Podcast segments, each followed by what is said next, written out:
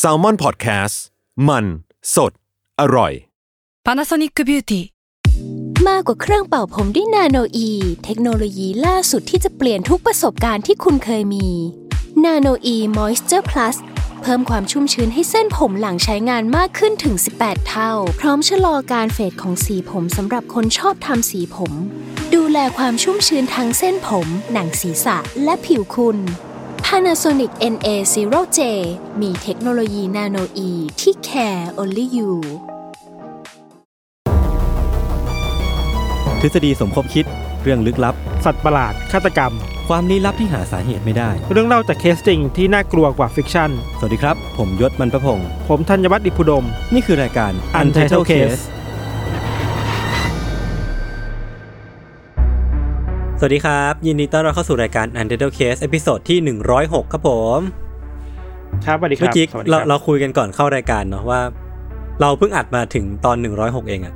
ซึ่งเราก็ไปนั่งคิดว่าแล้วที่ผ่านมาเราอัดไปได้ยังไงตั้ง 100 ตอนอะคือ 100 ตอนนี้มันก็ไม่ใช่น้อยๆเลยนะถ้าเทียบกับสเกลว่าเออเราอัดมาสักพักแล้วนะ ตั้งแต่กลับมา season ใหม่เนี่ยมันก็เพิ่งได้แค่ 6 ตอนเองพี่ทันรู้สึกยังไงกับสิ่งนี้บ้าง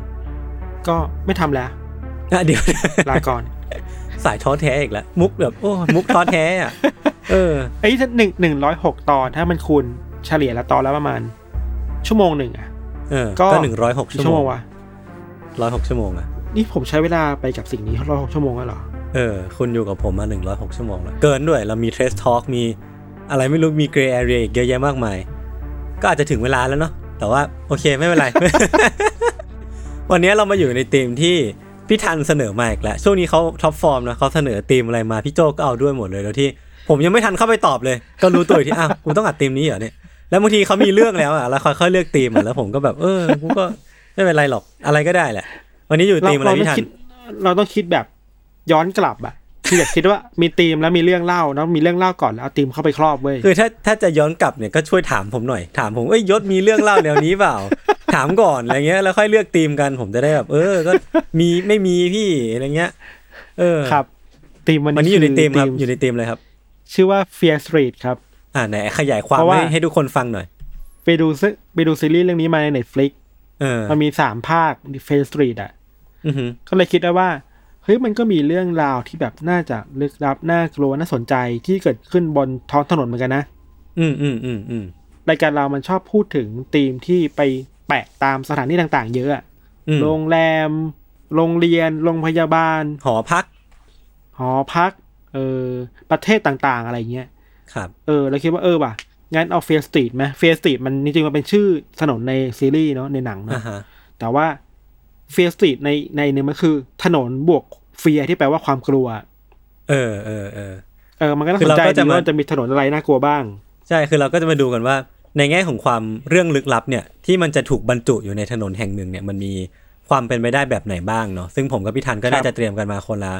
หลักคนละสองรสชาติ ก็ทุกคนก็รอฟังได้เลยนะครับ เดี๋ยวพี่ทันเป็นคนมีเริ่มีมคนก่อนบอกนะว่า มีคนเออบอกว่าคุณสามารถเดาทางผมได้แล้วเหรอว่าผมจะเล่าเรื่องแบบไหนเฮ้ยผมเดาได้ตลอดอยู่แล้ว ผมผมคุยคุยกับพี่โจเลย คือพอรู้ธีมอะผมก็จะเดากับพี่โจก่อนว่าเอ้ยพี่ทันน่าจะมาแนวนี้ว่ะเดี๋ยวผมฉีกไปอีกทางหนึ่งนะแต่ว่าวันนี้ก็จะมาดูกันว่าผมจะเดาถูกหรือเปล่า ครับ คือเราเริ่มต้นอย่างนี้ว่าอืมในช่วงสายๆของวันที่ 8 มิถุนายนปี 2001 เนี่ย มันเคยเกิดเหตุฆาตกรรมที่น่ากลัวมาก ๆ ขึ้นที่เมืองโอซาก้าในญี่ปุ่นครับอือหือ ในวันนั้นน่ะเหตุการณ์มันเกิดขึ้นที่โรงเรียนชื่อว่าอีเคดะ Elementary School หรือแปลเป็นไทยคือ โรงเรียนประถมอิเคดะเนาะอยู่ในโอซาก้า ในวันนั้นนะครับเด็กๆก็เข้ามาเรียนตามปกติ พอถึงเวลาพักประมาณสักสิบโมง มันคือพักเล็กๆ ระหว่างเปลี่ยนคาบอะเด็กๆหลายคนก็ออกมาพูดคุยกันหน้าห้องตรงหน้ากระดานดำอะอืมคุยกันอยู่ดีๆอะครับ เด็กๆเหล่านี้เขาก็สังเกตเห็นว่า ที่ประตูห้องเรียนนั้นน่ะมันมีผู้ชายคนหนึ่งเป็นชายแปลกหน้า เดินเข้ามาจากตรงระเบียงข้างนอกอะฮะแล้วเดินเข้ามาไม่ถึงเดินจากเดินจากไม่ใช่จากระเบียงนะจากโถงทางเดินข้างๆโถงทางอ่าเดินเออครับ แล้วเดินเข้ามาที่ห้องอ่าฮะของพวกเขาที่ตรงกระดานดำครับ ซึ่งดูแล้วชายคนนี้ก็ไม่น่าใช่ครูหรือไม่ใช่เจ้าหน้าที่ของโรงเรียนเลยอะ คือแปลกหน้ามากๆ ไม่เคยเห็นหน้ามาก่อน ชายแปลกหน้าคนนั้นนะครับ เขาไม่พูดจาอะไรเลยนะ อืมเขาเดินจากข้างนอกเข้ามาที่ห้องเรียน เดินเข้ามาที่ประตูหน้าชั้น เดินเข้ามาที่ตรงกระดานดำอะ แล้วในมือเขาครับ มีมีดทำครัวขนาดเกือบสามสิบเซนติเมตรอยู่ด้วยอะโหโคตรใหญ่ เออไม่รู้ว่าเป็นมีดทำครัวหรือแบบมันมีดที่ยาวมากๆครับอ่าทันใดนั้นน่ะ ชายคนนั้นก็เริ่มเอามีดเข้าไปแทงนักเรียนทีละคนที่หน้ากระดานดำอะเออ ก่อนที่เด็กๆที่เหลือจะกรีดร้องแล้วก็วิ่งหนีออกไปจากห้องเรียนนี้เนาะอืมแต่ชายแปลกหน้าคนนี้ก็ไม่หยุดนะครับ เขาเดินไล่ตามเด็กๆในโรงเรียน แทนนักเรียนที่แบบวิ่งสวนมาหรือว่าวิ่งหนีไม่ทันน่ะ อืม คือแรนดอมมากๆครับ จากเหตุการณ์เนี่ยครับรายงานข่าวบอกว่า ชายคนนี้ชื่อว่ามาโมรุทาคุมะวัยสามสิบเจ็ดปี เขาได้เข้าไปก่อเหตุที่โรงเรียนแล้วฆ่านักเรียนไปมากถึงแปดคนนะยศ โอ้โห เยอะนะแปดคนแปดคนนี่เยอะนะ อุกอาจมากเลยนะ โดยทั้งหมดเนี่ยอายุระหว่างเจ็ดถึงแปดขวบเท่านั้นเองอะเด็กๆอยู่เลยอะเจ็ดแปดขเอวบออะยังอยู่ช่วงประถมต้นอยู่เลยอะใช่ครับ ก่อนที่เจ้าหน้าที่ในโรงเรียนก็จะสามารถเข้ามารวบตัวทาคุมะได้ แล้วก็ทำให้เหตุการณ์มันไม่นองเลือดไปมากกว่านนี้อะครับ ในเวลาต่อมาตำรวจแล้วก็อายการก็พบว่าทาคุมะที่เป็นคนก่อเหตุเนี่ยครับเขามีสภาพจิตใจที่ไม่ปกติคือมีอาการทางจิตแหละอื มมีความป่วยเนาะนอกจากนี้ยังมีบุคลิกที่ต่อต้านสังคมด้วยอะอืมมันมีคำพูดหนึ่งที่เขาพูดในชั้นศาลคือเขาสารภาพนะครับว่า เหตุผลที่เขาเข้าไปก่อเหตุในครั้งเนี้ยเป็นเพราะว่าเขาอะรู้สึกอิจฉาเด็กอืมๆที่เป็นลูกหลานของชนชั้นนำของอีลีดอะที่ได้เข้าไปในโรงเรียนแห่งนี้เว้ยอืมเออ แต่ว่าแรงจูงใจอาจจะมีมากกว่านั้นอะนี่คือคำพูดที่เขาพูดกับเจ้าหน้าที่กับศาลนะครับ อืมอืม เหตุการณ์เนี้ยมันทำให้ทุกวันที่ 8 มิถุนายนของทุกปีอะบรรดาญาติๆของเด็กผู้เสียชีวิตอะ ก็จะมาจัดพิธีไว้อะไรให้กับเด็กๆเหล่านั้นด้วยครับ ขณะที่สังคมญี่ปุ่นเองก็เรียกเหตุการณ์นี้ว่าเป็นการสังหารหมู่ที่โรงเรียนโอซาก้าช่วงเวลานั้นนะครับ สังคมญี่ปุ่นก็พูดถึงคดีนี้กันอย่างค่อนข้างกว้างขวางครับ มีการตั้งคำถามถึงแรงจูงใจ แล้วก็ความน่ากลัวที่เด็กๆตกเป็นเหยื่อแบบไม่รู้อินโนเนียอืม แล้วก็อีกเรื่องหนึ่งคือคนทะคนตั้งคำถามเยอะมากถึงการ ใช้มีดทำครัวเป็นอาวุธในการฆ่าเด็กอย่างโหดร้ายอะ่ะ อืมอืมเหตุการณ์นี้มันเกิดขึ้นในวันที่8มิถุนายนปี2001เนาะครับ เชื่อไหมครับว่า ในอีก7ปีต่อมาในวันเดียวกันอะ8มิถุนายนในปี2008อะ มันเป็นวันที่หลาย ๆ คนเขาลำลึกถึงเหตุการณ์ความสูญเสียในอดีตที่โอซาก้าอยู่ครับ มันก็เกิดเหตุฆาตกรรมที่น่ากลัวมากๆ แล้วก็สะเทือนขวัญคนญี่ปุ่นอีกรอบหนึ่งเว้ยอืมอืมคราวเนี้ยไม่ได้เกิดขึ้นในโรงเรียน แต่มันเกิดขึ้นที่กลางถนนในโตเกียวเลยอะเมืองหลวงอะซึ่งก็มีคนในเหตุการณ์แบบเป็นร้อยคนเป็นพันคนเลยครับ คือเรื่องเนี้ยครับไม่เกี่ยวข้องกับชายคนหนึ่งชื่อว่าโทโมฮิโรคาโตะวัย 25 ปีครับ คาโต้เนี่ยครับเขาเติบโตขึ้นมาในครอบครัวที่ เป็นชนชั้นกลางอะยศชนชั้นกลางที่อาศัยอยู่ในบริเวณชานเมืองอาโอโมริอืมชีวิตคในรับวัยเด็กของคาโต้เนี่ยค่อนข้างหลากหลายนะ คือเริ่มต้นด้วยการเรียนช่วงประถมที่เป็นหนึ่งในนักเรียนระดับ top ของห้องอะ่ะเรียนดีมากเรียนเก่งมาก แล้วก็มีผลการเรียนที่แบบพ่อแม่ภาคภูมิใจมากๆครับ นอกจากเรียนดีแล้วจะเป็นเด็กที่แบบเด่นในด้านกีฬา คือเรียกได้ว่า perfect มากอะ่ะในฐานะนักเรียนคนหนึ่งอะ อืมเป็นนักเรียนตัวอย่าง เออเออเป็นนักเรียนดีเด่นอะพอโตขึ้นมาในช่วงมัธยมอะครับคาโต้ก็ย้ายโรงเรียนไปเนาะ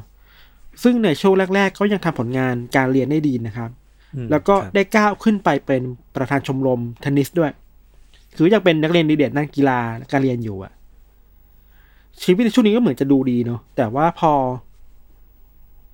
โตขึ้นไปครับมันก็เหมือนเด็กทั่วไปอะคือนอกจากการเรียนแล้วคาโต้ก็เริ่มมีงานอดิเรกต่าง ๆอะ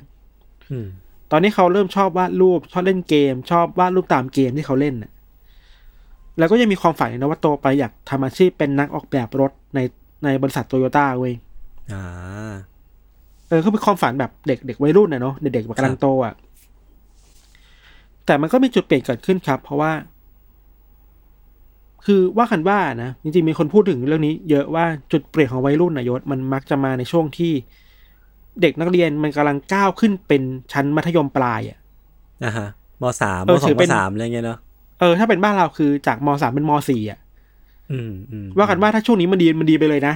มันเป็นเออหัวเรียใช่หัวต่ออะเออครับคาโต้ก็ย้ายโรงเรียนมปลายครับเขาวเนี้ยเขาย้ายโรงเรียนไปอยู่ในโรงเรียนระดับแถวหน้าของท้องถิ่นเลยอะชื่อว่าอาโอโมริไฮสคูล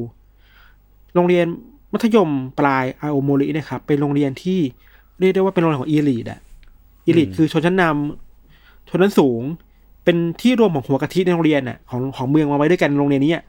อืมอืมถึงแม้ว่าคาโต้จะแบบเก่งมาตลอดนะ แล้วเป็นเด็กที่ได้รับคำชื่นชมมาตลอดจากพ่อแม่ครับ แต่การเปลี่ยนมาใช้ชีวิตในโรงเรียนแห่งเนี้ยมันมันยากขึ้นเว้ยเพราะว่าสิ่งแรกที่เขาต้องเจอคือความกดดันในการเรียนที่มันเพิ่มขึ้นแบบเป็นหลายหลายๆเท่าตัว อืม คือเมื่อก่อนสมมติมันเคยอยู่ลีกที่แบบการแข่งขันไม่สูงมากอะแต่เขาวเนี่ยมันอยู่ในอีกลีกหนึ่งอะที่แบบคือทุกคนมันโหดเท่ากันเว้ย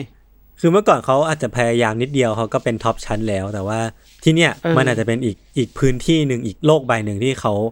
อาจจะพยายามเหมือนเดิมไม่พอแล้วเนาะใช่ใช่ต้องพยายามมากกว่าเดิมครับครับ ขณะที่ทางที่บ้านก็กดดันคาโต้มากขึ้นกว่าเดิมอีกอะกดดันอยู่เสมอว่าเฮ้ยแกต้องเรียนได้คะแนนดีๆนะ อืมอืมแต่อย่างที่เราบอกไปว่าโรงเรียนแห่งนี้มันแข่งขันสูงมากอะพยายามเท่าเดิมมันไม่ได้แล้ว มันต้องพยายามมากขึ้นหลายเท่าตัวครับ ความกดดันที่คาโต้ได้รับมันก็มากขึ้นเป็นเงาตามตัวเนาะจากผลการเรียนที่เคยได้ระดับท็อปๆของห้องในโรงเรียนเก่าอะยศ พอมาที่โรงเรียนแห่งเนี้ยอันดับในการเรียนในการสอบคาโต้ก็เริ่มตกต่ำลงเว้ยครับ คนที่ไม่พอใจเป็นระดับแรก ๆ เลยคือ แม่ของเขาอืม คือแม่เนี่ยหวังในตัวคาโต้ไว้มาก ๆ มันเคยมีคนที่มาเล่านะ คนในครอบครัวมาเล่าว่าน่าจะเป็นน้องชายนี่แหละ บอกว่าในช่วงเวลาที่คาโต้กลับบ้านน่ะ ตอนนั้นคือเรียนเรียนแย่ลงแล้วนะแทนที่คาโต้จะได้รับกำลังใจมากขึ้นนะครับ แต่สิ่งที่เขาเจอคือคำด่าจากที่บ้าน โดนแม่ด่า คือโดนด่าโดนกดดันว่าแกต้องเรียนให้ได้เก่งกว่านี้ ต้องทำคะแนนให้ดีขึ้นกว่านี้ จะตกอันดับไม่ได้แล้วนะอะไรเงี้ยความพีคคือว่าในวันที่คะแนนของคาโต้ตกต่ำลงมาครับ ทางที่บ้านโดยเฉพาะแม่ก็จะสรรหาวิธีการต่างๆ เพื่อกดดันคาโต้ไว้เช่น สั่งให้คาโต้ไปยืนนอกบ้านน่ะในวันที่หิมะตกหนักๆหนาวๆเย็นๆน่ะอืมยืนอยู่นั้นเป็นชั่วโมงอะเพื่อสำนึกผิดกับสิ่งที่ไปทำพลาดไปอะ ที่โหดไม่แพ้กันเลยคืออีกแบบหนึ่งคือ โยนข้าวโยนกับข้าวอาหารลงบนพื้นไว้ยแล้วให้คาโต้กินจากพื้นอะ เพื่อเป็นการลงโทษที่คาโต้ทำคะแนนได้ไม่ดีอะโอ้โห มันมันโหดมากเลยนะ คือจริงๆผมว่ามันมันอาจจะดูไม่ได้โหดร้ายมากแต่ว่าสำหรับเด็กคนนึงอะ มันน่าจะเป็นการทำร้ายลงโทษที่มันทำร้ายจิตใจเขามากพอสมควรเลยแหละสำหรับเขาคือเคยถูกทรีตมาอย่างดีๆตลอดอะแค่คะแนนอ่าตกแล้วทนกลายเป็นแบบนี้เลยเหรอนะครับ ครับ คาโต้ก็อยู่กับ ความกดดันจากที่บ้านแบบนี้มาตลอดช่วงมัธยมปลายครับ ความรู้สึกที่กดดันรู้สึกตัวเองไม่ดีพอทำพยายามเท่าไหร่ก็ไม่ได้ตามที่ที่บ้านต้องการเลยอะมันก็เริ่มสะสมตัวเขามากขึ้นเรื่อยๆครับอืมทำให้บุคลิกของคาโต้ก็เปลี่ยนไปอะอืมเปลี่ยนจากเด็กที่เคยยิ้มแย้มแจ่มใสล่าเริง กลายเป็นเด็กที่เริ่มมีบุคลิกที่รุนแรงมากขึ้นน่ะครับคือใช้ความรุนแรงในการแก้ปัญหาเคลี้ยงนู่นเคลี้ยงนี่ พูดจาก้าวร้าวกับที่บ้านมากขึ้นแม้กับแม่เขาเองก็ตามอะอืมบุคลิกที่เปลี่ยนไปของคาโต้มันชัดเจนมากๆครับ มันแล้วมาส่งผลต่อชีวิตที่โรงเรียนของคาโต้ด้วยนะ คือไม่ได้เป็นแค่ที่บ้านนะพอไปถึงที่โรงเรียนบุคลิกที่เปลี่ยนไปดูดูต่อต้านผู้คนมากขึ้นน่ะเขาก็เริ่มถูกเพื่อนๆหลายคนตีตัวออกห่างเว้ยแล้วผลการเรียนของคาโต้ก็ไม่ได้ดีขึ้นเลยอะไม่หนำซ้ำนะ คะแนนของคาโต้ก็แบบลดลงอย่างต่อเนื่องครับ คือลดลงมากๆนะ เคยมีการจัดระดับในโรงเรียนนั้นน่ะ ผลคือคาโต้ได้อันดับสามร้อยจากนักเรียนสามร้อยหกสิบคนน่ะ อืมอืม ก็เกือบคืออยู่ในแรไม่งท็อปท้ายแล้วๆอะแล้วอะเออแรงในเออไทายแล้วอะ ซึ่งมันก็เจ็บปวดนะคือโรงเรียนว่ามีการจัดอันดับแบบเนี้ยครับเออก็จริง เมื่อมาถึงช่วงที่ต้องสอบเป็นทานสำหรับเข้ามหาลัยเนาะคาโต้ก็ได้เลือกมหาลัยชื่อดังอย่างมหาลัยฮอกไกโดที่แบบจะเป็นที่ที่เขาเรียนต่อไปครับ แต่ด้วยความที่คะแนนเขาไม่ได้สูงพอแล้วสอบได้ไม่ดีพอเขาก็สอบไม่ติด อืมพอคะแนนสอบไม่ถึงเอ็นไม่ติดเนี่ยคาโต้ก็ไม่ได้เรียนต่อมหาลัย แล้วก็ออกไปทำงานแทน คือในญี่ปุ่นเนี่ยมันก็มีค่านิยมที่วัยรุ่นจำนวนมาก ไม่ได้เรียนต่อมหาลัยนะคือเลือกที่จะไม่เรียนต่อมหาลัยอะไปทำงานเลยอะอืมอืมซึ่งคาโต้ก็ได้แบบนั้นครับ แล้วขณะเดียวกันเขาก็ถอยห่างจากครอบครัวมาบ้าง คือมาเช่าบ้านอยู่เองอะไรเงี้ยในตอนนั้นหลังจากที่เอ็นไม่ติดแล้วมาทำงานนะครับคาโต้ก็ทำงานที่โตโยต้า คือมันเป็นบริษัทที่เขาใฝ่ฝันถึงมาตลอดอะว่าจะแต่เป็นนักว่าออกแบบรถ เออ แต่ความฝันอย่างที่ยศบอกอะความฝันว่าอยากเป็นนักออกแบบรถอะมันต่างกับความจริงมากๆเลยเว้ยเพราะว่างานที่คาโต้ได้รับอะมันทำงานแค่ เป็นคนเช็คสภาพรถอย่างเดียวอะอืมว่ารถที่ส่งมาซ่อมเป็นยังไงบ้าง สีเป็นยังไงบ้างแค่นั้นเองอะไอความแตกต่างระหว่างความฝันที่เขาคาดหวังไว้กับความจริงที่มันเกิดขึ้นตรงหน้าเนี่ย มันก็ยิ่งสร้างความเจ็บปวดให้คาโต้เพิ่มขึ้นไปอีกอะอืมอืมอืมเออ ปัญหาเรื่องชีวิตที่มันต่างจากความฝันมันก็ปัญหาหนึ่งเนาะอีกปัญหาหนึ่งคือเรื่องปากท้องครับ ครับ เพราะว่างานที่เขาทำที่อู่เนี่ย ที่โรงงานที่โตโยต้าเนี่ยครับ มันเป็นเพียงแค่สัญญาจ้างชั่วคราวแค่ไม่กี่เดือนอะสองสามเดือนอะอืมมันก็ยิ่งทำให้ชีวิตเขาต้องเครียดอยู่ตลอดเวลาเลยอะว่า เฮ้ยแล้วกูจะเอาเงินมาจากไหนวะเพื่อมาประทังชีวิตตัวเองอะ อืมอืมอืมคือมันไม่ใช่เป็นงานถาวรอะมันไม่ใช่งานแบมับนสัญญาจ้างแบบถาวรอะมันไม่มั่นคงอะเนาะคือไม่รู้ว่าเออสัญญานี้มันจะถูกยกเลิกตอนไหน แล้วก็เขาจะเป็นคนที่ไม่มีงานทำตอนไหนอะไรเงี้ยเนาะหรือผ่านไปสามเดือนแล้วจะได้ต่อสัญญาหรือเปล่าก็ยังไม่รู้อะเครับ ชีวิตในตอนนี้ของคาโต้ก็เลยสะสมความตึงเครียดเข้าไปในตัวเองเพิ่มขึ้นเรื่อยๆเนาะอืมความหวังเดียวที่คาโต้มีในตอนนี้ครับ คือเขาหวังว่า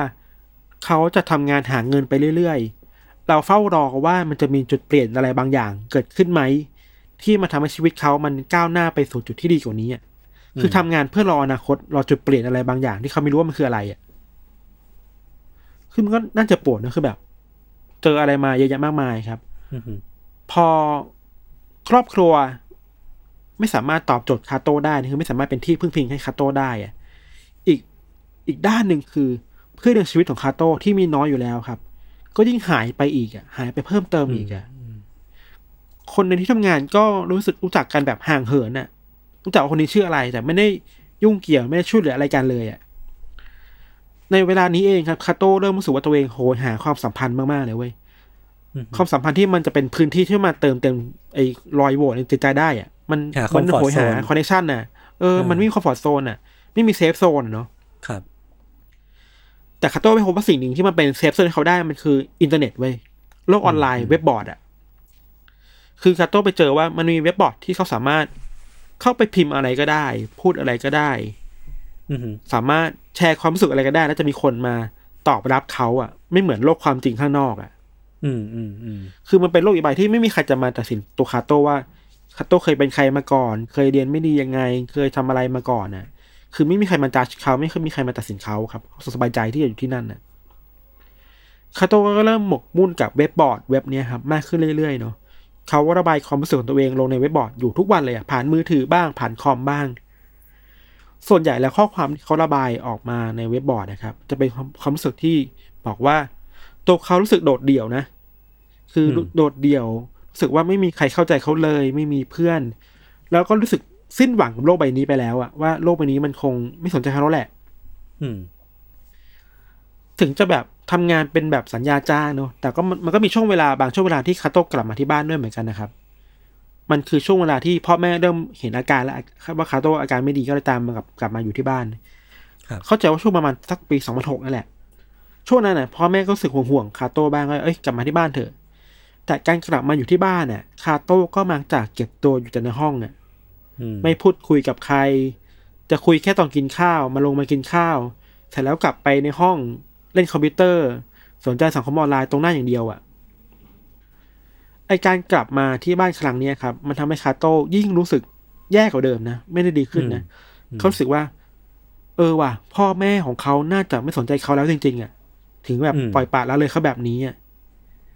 มันมีวันนี้ที่คาโต้รู้สึกหดหูและหมดหวังมากเว้ย เขาตัดสินใจว่าจะไปฆ่าตัวตายขับรถไปข้างนอกครับแต่เข้าใจว่าความพยายามนั้นก็ไม่สำเร็จเขาก็รอดชีวิตมาได้ครับ หลังจากที่รอดชีวิตจากการฆ่าตัวตายมาได้เนี่ยเขาก็กลับมาใช้ชีวิตเหมือนเดิม แต่คราวเนี้ยคาโต้ยิ่งหมกมุ่นแบบลึกลงไปในสังคมออนไลน์มากขึ้นไปกว่าเดิมอีกอะคือเหมือนตอนนี้เขาตัดขาดทุกอย่างจากโลกภายนอกได้แล้วอะอืมอืมไม่แคร์แล้วคือเขาผ่านจุดที่จะเขาผ่านจุดที่จะพยายามฆ่าตัวตายมาได้แล้วไงแล้วเขายังไปทำงานอยู่ป่ะพี่ทัน ยังไปอยู่เพื่อหาเงินอยู่ ครับทำงานเป็นสัญญาสัญญาจ้างไปนะครับอืมคาโต้มักจะกลับมาระบายความรู้สึกตัวเองในเว็บบอร์ดที่เขาสบายใจเป็น safe zone เขานี่แหละครับ ส่วนใหญ่แล้วก็จะเป็นข้อความแบบแบบเดิมเลยคือ เล่าถึงชีวิตที่สิ้นหวังไม่มีเพื่อน ไม่มีแฟน ไม่มีใครก็ตามที่เขาสามารถไว้วางใจได้แล้วอะอืม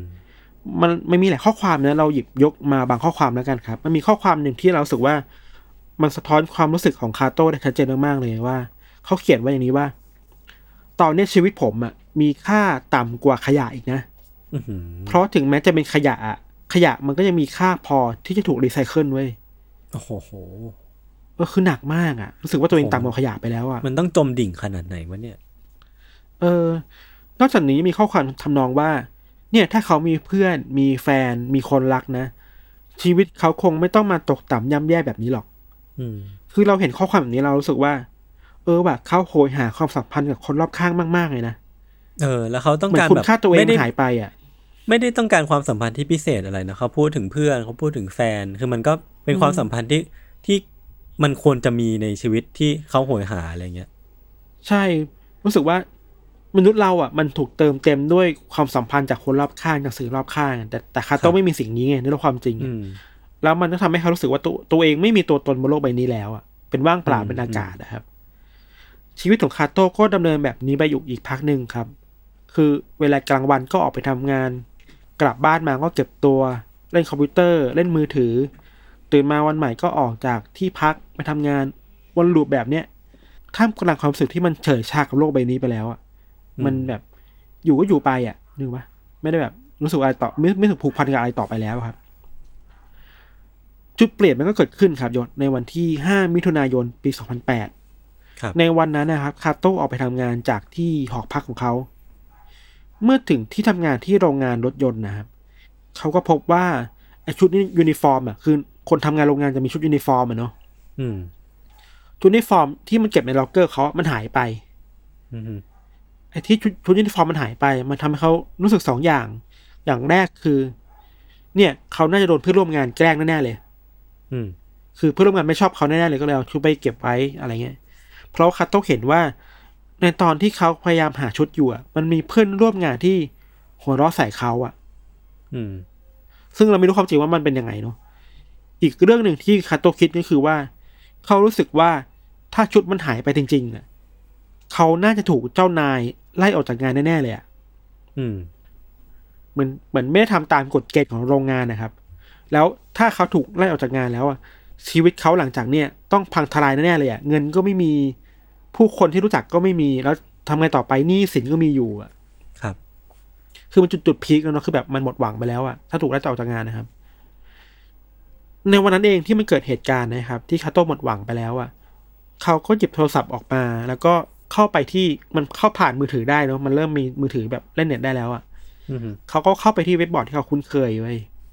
แล้วเขาก็ระบายอารมณ์ที่มันรุนแรงกว่าทุกวันมากๆเลยอะเรายกตัวอย่างบางอย่างมานะค่อนข้างรุนแรงน่ากลัวเหมือนกันนะครับ คือ ข้อความมาแรกเขาเขียนว่า วันนี้อะผมเดินไปเดินกลับบ้านแล้วเห็นคู่รักคู่หนึ่งนั่งอยู่แถวริมแม่น้ำแล้วผมหวังว่าพวกเขาอะ จะถูกแม่น้ำมากวาดลงไปจนตายอะอืมคือเริ่มรู้สึกรุนแรงมากขึ้น แล้วก็ครับ อีกข้อความหนึ่งเขาเขียนว่า ถ้าผมมีแฟนนะผมคงไม่ต้องออกจากงานแบบนี้ หรือต้องมาหมกมุ่นอยู่กับมือถือแบบนี้หรอก คือเขาดูจริงจังมากๆกับการมีใครสักคนหนึ่งที่มาช่วย ให้เขาผ่านช่วงเวลานี้ไป แต่เขาไม่มีอะอืม จะมีเขียนข้อความอีกว่า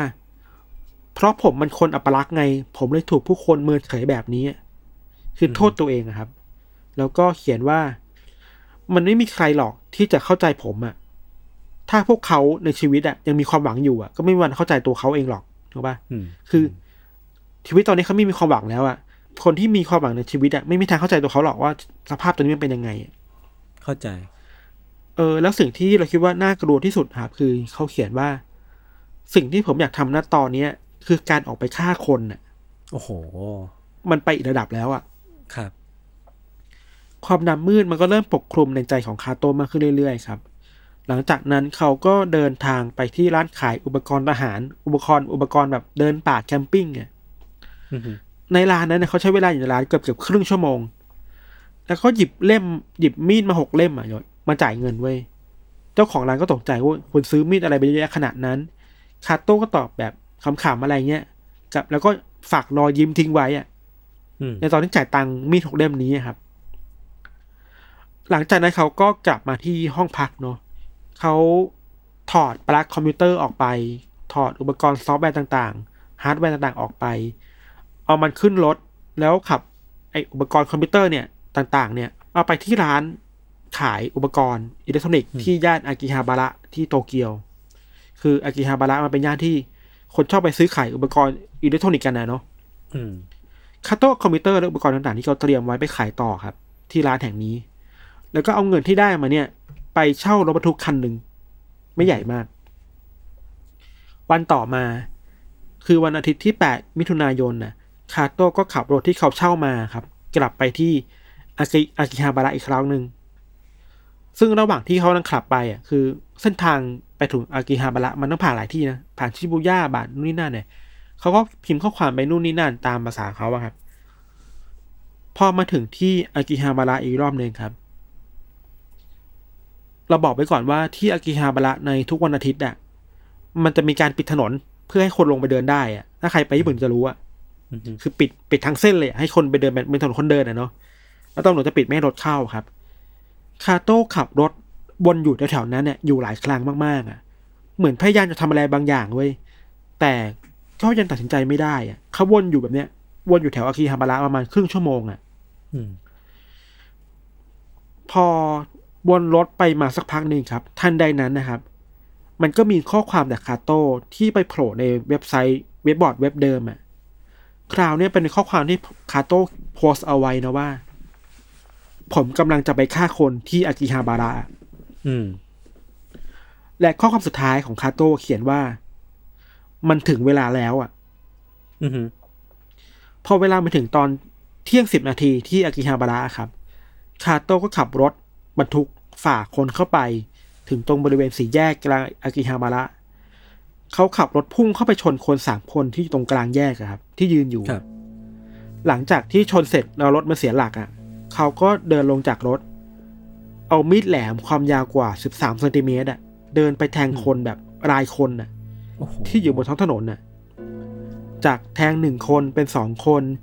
จากแทงสองคนเป็นสามคน และเดินไปเรื่อยๆ แทงไปเรื่อยๆ แบบแรนดอมไม่เลือกใครเลยครับอืมทั้งหมดเนี่ยคาโต้แทงไว้หมดสิบสองคนที่อยู่ที่ถนนอากิฮาบาระ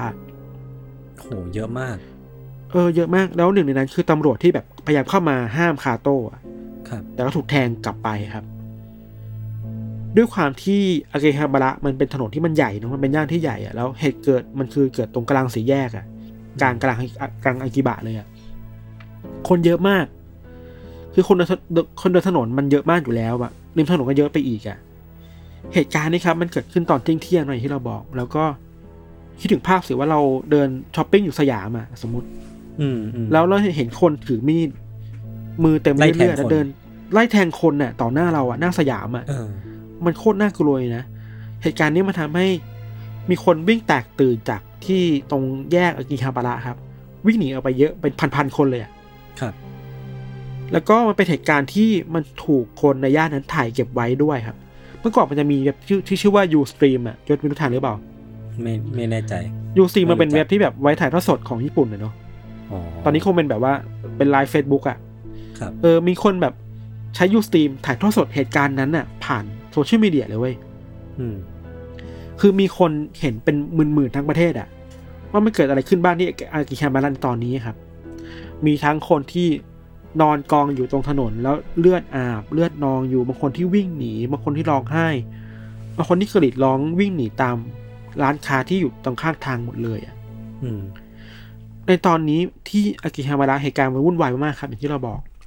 มันเริ่มมีข่าวลือในหมู่คนที่วิ่งหนีไปเว้ยว่า บางคนก็บอกว่าเนี่ย มันเกิดเหตุก่อการร้ายขึ้นแล้ว คือเขายังฝังใจกับไอ้ลัทธิโอมชิดิเกียวอะ อ่า ครับบางคนก็พูดกันลือกันว่าเฮ้ยตอนนี้มันมีการปล่อยแก๊สซาลีนออกมาแล้วนะเพื่อฆ่าคนอ่าฮะที่กำลังแยกอะ ครับ ส่วนคนบางคนที่มาเที่ยวบริเวณนั้นนะครับ เช่นในคาเฟ่อะ อินเทอร์เน็ตคาเฟ่อะไรเงี้ย มีคนเล่าว่ากำลังนั่งเล่นคอมพิวเตอร์อยู่ดีๆอะเจ้าของร้านก็แบบมาปิดร้านอะอืมแบบไม่บอกอะไรเลยนะ ทุกคนก็แบบนั่งเครียดกันเกิดอะไรขึ้น แล้วสุดท้ายก็แบบคนนี้คนในร้านก็แบบนั่งอยู่แล้วได้ยินเสียงคนข้างนอกวิ่งกรีดร้องอะอือหือแล้วก็แบบวิ่งมาทุบประตูว่าช่วยเปิดประตูหน่อยอยากหนีเข้าไปให้หนี เรากลัวตายอะ คือมันพีคขนาดเนี้ยเหตุการณ์มันผ่านไปไม่นานมากนะครับ ด้วยความที่ อากิฮาบาระมันเป็นย่านการค้าที่ค่อนข้างใหญ่เนอะแล้วมันก็เป็นวันอาทิตย์ที่ตำรวจจะมาทำงานเพื่อปิดถนนอยู่แล้วอะ่ะอืมมันก็เลยมีตำรวจที่สามารถเข้าไปควบคุมตัวคาโต้ได้ ในจุดใกล้ๆกับแยกที่เกิดเหตุ ไม่ไกลมากนักครับ ซึ่งเหตุการณ์ตอนที่ตำรวจเข้าไปจับตัวคาโต้เนี่ยมันจะมีคนถ่ายภาพได้อยู่เลยนะ คือเรียกได้ว่า ทุกๆนาทีอะ มันมีคนถ่ายเก็บไว้หมดเลยอะ เพราะมันใกล้คนมากๆไงหลังจากที่ตำรวจสามารถควบคุมตัวคาโต้ได้ครับ คาโต้บอกกับตำรวจนะครับว่า เขาตั้งใจมาที่นี่เพียงคนเดียว และก็พูดว่าที่ทำไป เพราะว่าเขารู้สึกเบื่อหน่ายกับชีวิตนี้แล้วอะ อืมอืมแล้วก็ผมมาที่นี่เพื่อตั้งใจที่จะฆ่าคน แล้วมันก็ไม่สำคัญนะว่าพวกเขาอะเหยื่อจะเป็นใครบ้างอะขอแค่ได้ฆ่าก็พออะอืม คือน่ากลัวมากนะคือแรนดอมมันไม่เลือกเหยื่อแล้วครับ ครับ พอตำรวจจับตัวคาโต้ได้ มันก็มีการตรวจสอบเพิ่มเติมเนาะ มีการทำคดีไปสู่ชั้นสอบสวนชั้นศาลนะมันมีหลาย ๆคำพูดที่สื่อญี่ปุ่นในรายงานเรื่องคาโต้เยอะมากคำพูดหนึ่งที่พีคมากคือคาโต้บอกว่าเฮ้ยตอนที่ผมอะกำลังก่อเหตุอะที่รออยู่เนี่ย เขาเองก็คาดหวังนะว่า หลังจากโพสต์ข้อความนั้นไปแล้วอะมันจะมีตำรวจมาตามจับตัวเขาก่อนที่เขาจะก่อเหตุได้เว้ยอืมเออ เหมือนคำว่าเขาพยายามจะถูกรับรู้ตัวตนน่ะ และการส่งสัญญาณว่าจะฆ่าคนน่ะ มันคือข้อความแบบหนึ่งที่เขาส่งขอไปอะ เพื่อให้ถูตัวเองถูกรับรู้อะ เออ คือ เออ ผมก็รู้สึกว่ามันเป็นความรู้สึกที่น่าจะซับซ้อนอะ มันไม่น่าจะมีใครเข้าใจเขาได้นอกจากตัวเขาเองอะ คือผมรู้สึกว่ามันคือการเออการบอกกล่าวออกไปว่าจะไปฆ่าคน แต่ว่าในในการใช่พูดจะไปฆ่าคนนั่นนะมันคือการคาดหวังเบาๆ ว่าจะมีใครสักคนบนโลกเนี้ยที่รับรู้ถึงสิ่งที่เขาต้องการมาเห็นเขาอะไรเงี้ยเนาะอืมอืมใช่เลยแบบที่ยศบอกเลยคือว่า มีบางข้อความที่คาโต้พูดกับตำรวจนะครับว่า หลังจากที่เขาพิมพ์ข้อความว่าจะออกไปฆ่าคนที่อากิฮาบาระแล้วอะ อืม ตอนนั้นเองเขาก็ตัดสินใจว่ายังไม่อยากฆ่านะเขาเขารอเวลา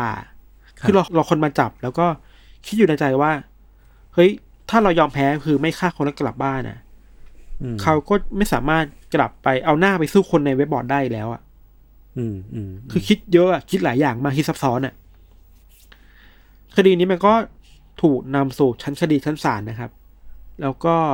สุดท้ายแล้วศาลก็ตัดสินว่าให้โทษประหารชีวิตกับคาโต้ครับ แล้วเขาก็ถูกประหารชีวิตในเดือนกันยายนปี 2012 ก็จบอืมคดีนี้ไปอะไรครับ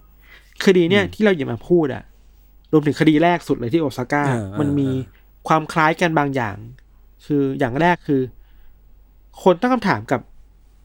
motivation อะหรือว่าแรงจูงใจในการฆ่าคนอะว่ามันเกี่ยวข้องกับอะไรกันแน่นะอะไรอย่างเงี้ยครับ อืม ก่อนที่จะไปถึงเรื่องนั้นเราเราขอพูดอีกทั้งสองอย่างคือ อย่างแรกคือผลลัพธ์ของสิ่งที่คาโต้ทำอะการก่อเหตุในครั้งนั้นนะครับ ที่โตเกียวเขาก็ปิดถนนคนเดินที่อากิฮาบาระไปหลายปีนะคือแบบไม่ให้เดินมาหลายปีอะเพิ่งกลับมาเออเออเปิดได้แค่ไม่กี่ปีหลังมานี้เองอะครับ อ๋อ นี่เพิ่งรู้เลยเออเพราะว่าจากเหตุการณ์นี้เออถูกปะใช่ แล้วทุกๆวันที่เกิดเหตุก็จะมีคนเอาช่อดอกไม้ไปไว้อะไรที่แบบตรงตรงแยกนั้นนะครับครับ แล้วก็มีนโยบายที่ห้ามผลิตและขายมีดที่ความยาวเกิน 5.5เซนติเมตรด้วยเว้ยอืมฮึคือคดีเนี่ยทั้งคดีของคาโต้และที่โอซาก้ามันเกิดขึ้น ในวันเดียวกันแล้วมันใช้มีดเหมือนกันอะ คนเลยสงสัยว่า หรือว่ามีดมันเป็นอาวุธปะเรารัดก็เลยห้ามโอเค ห้ามใช้มีดเกิน 5.5เซนติเมตรแล้วกันอะไรเงี้ย ซึ่งก็มีคนเถียงกันว่าตัวร้ายแล้วมันห้ามได้จริงหรือเปล่าคืออาวุธปลายทางอะเนาะอืมอืมทั้งหมดเนี่ยครับคดีเนี้มันก็มีคนนำเสนออยู่ในหลายทฤษฎีเพื่ออธิบายสิ่งที่เกิดขึ้นครับยศทฤษฎีแรกที่เราคิดว่าน่าสนใจคือ มีคนญี่ปุ่น เขาใช้คำว่ามันมีคำศัพท์ เฉพาะคำหนึ่งชื่อคำว่าคิเรรุเออคิเรรุเนี่ย มันเป็นคำที่คนญี่ปุ่นเอามาอธิบายอาการทางสังคมแบบหนึ่งอะที่เกิดขึ้นกับวัยรุ่นที่รู้สึกแปลกแยกกับสังคมอะและก่อเหตุ เพราะรู้สึกว่าตัวเองแปลกแยกออกไปจากคนอื่นอะอืมคล้ายๆคาโต้คล้ายๆกับคนแรกที่โอซาก้าคือ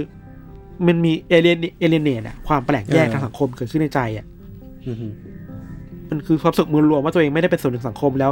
ต้องทำอะไรบางอย่าง เพื่อแก้แค้นสังคมที่ทำให้เขารู้สึกว้าวเวยแบบเนี้ยอืมเราก็ไปอ่านบทความต่อมาเว้ยมันมีนักวิชาการคนหนึ่งเป็นนักวิชาการด้านสังคมวิทยา ชาวญี่ปุ่นชื่อว่า อาจารย์มิตซูยุกิมานิวะ อาจารย์มานิวะเนี่ยครับเขาอธิบายว่า สภาพสังคมญี่ปุ่นในเวลานั้นน่ะ มันมันเหมือนมันพยายามไล่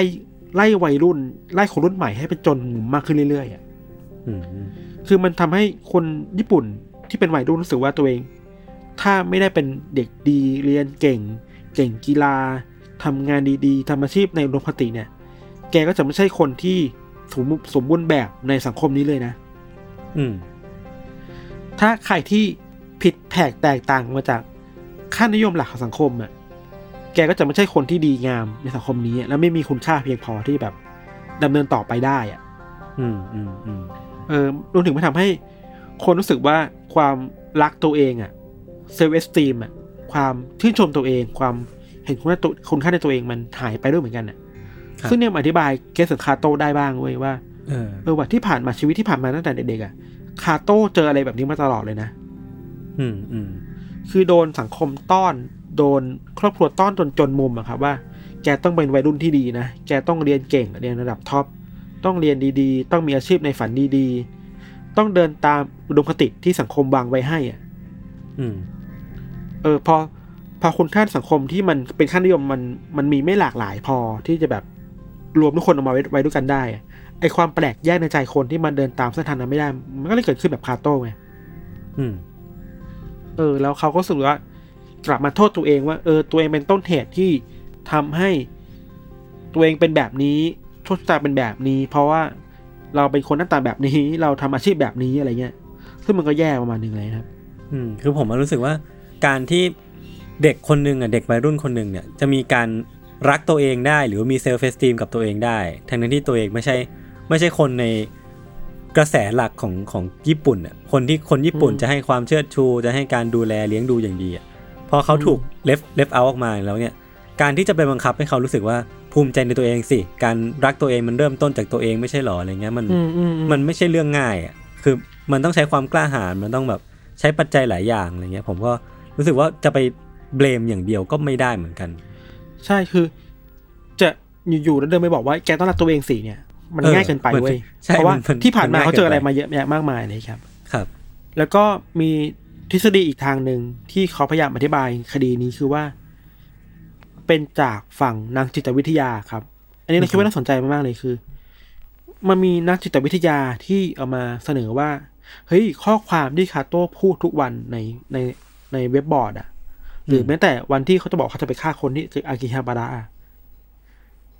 ดูแบบผิวเผินมันอาจจะเป็นข้อความข่มขู่ใช่ปะแต่อีกทางหนึ่งอะข้อความเหล่านี้มันจะเป็นข้อความส่งสัญญาณขอความช่วยเหลือก็ได้นะ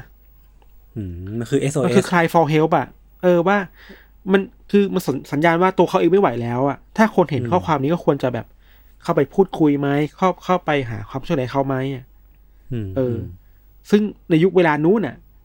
ไอเรื่องจิตวิทยาเรื่องสุขภาพจิตใจเรื่อง mental health ครับ มันยังมันยังเป็นเรื่องทาบูทาบูคือเรื่องต้องห้ามในสังคมญี่ปุ่นอยู่มากๆอะ เพราะฉะนั้น การจะมาบอกว่าตัวเองเป็นอะไรมันพูดยากเนาะเขาเลยส่งสัญญาณขอความช่วยเหลือออกมาเป็นแบบนั้นแทนน่ะ มันอยู่ที่ว่าคนรอบข้างต้องจับสัญญาณนั้นให้ได้ว่า คนที่เราพูดคุยอยู่เขาอาการเปลี่ยนไปคำพูดเขาเปลี่ยนไป มันมันแปลว่าก้าวร้าวจริง ๆ หรือเปล่า หรือมันเป็นว่า เขาไม่ต้องขอความช่วยเหลืออะไรบางอย่างกับเราอยู่อะ อืมอืมอืมเออ อีกเรื่องหนึ่งคือคนพูดถึงเรื่องการศึกษาครับ ครับ อันนี้คิดว่าน่าสนใจมากเลยคือ อย่างที่เราบอกว่ามันมีช่วงหนึ่งที่คาโต้เรียนตกไปมาก ๆ แบบเป็น tier ล่างๆแล้วเป็นชั้นล่างๆแล้วคือสามร้อยหกสิบจากสามร้อยสามสิบจากจาก360เออสามร้อยสามร้อยหกสิบอะไอการพยายามจัดระดับเด็กๆอะในโรงเรียนอะมันก็สร้างบาดแผลให้กับนักเรียนด้วยเหมือนกันนะ เออ มันเหมือนเป็นดาบสองคมอะไอเด็กที่ได้ที่เออหนึ่งได้ที่สิบแล้วก็ก็ดีใจไปแต่ว่า พอมาคิดมุมกลับอะเด็กที่อยู่บวยๆอะเขาจะรู้สึกยังไงอะเนาะเออ คนที่มีโอกาส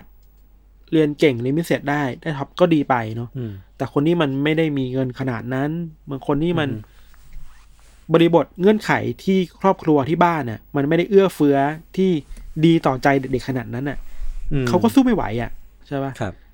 เออเด็กๆมันมีเด็กอีกจำนวนเยอะมากเลยเราว่าแม้กระทั่งทุกวันนี้ก็มีเด็กที่ถูกครอบครัวกดดันว่า แกต้องเรียนให้เกรดดีๆนะถึงจะเป็นคนดีได้อเออ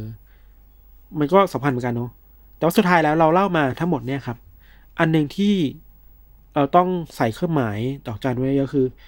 ที่เราพยายามอธิบายหลาย ๆ เหตุผลหลายเหตุการณ์แล้วก็ไล่เรียงทำลายมันเนี่ย ไม่ได้แปลว่าเรากำลังสร้างความชอบธรรมให้คาโต้นะ เออเออเออเราไม่ได้สร้างความชอบธรรมว่าคาโต้ทำสิ่งนี้ถูกต้องนะถูกปะครับเราคิดว่าเราพยายามหาคำอธิบายสิ่งที่เกิดขึ้นมากก่อนเนาะโอเค สิ่งที่คาโต้ทำมันผิดเว้ยแล้วมันก็น่ากลัวมากๆ มันเป็นร้ายแรคงดีมากร้ายแรงมากแล้ว ทุกทุกวันนี้ครับ คนยังเรียกสิ่งนี้ว่าเป็นการสังหารหมู่ที่คืออากิฮาบาระอยู่เลยอะครับ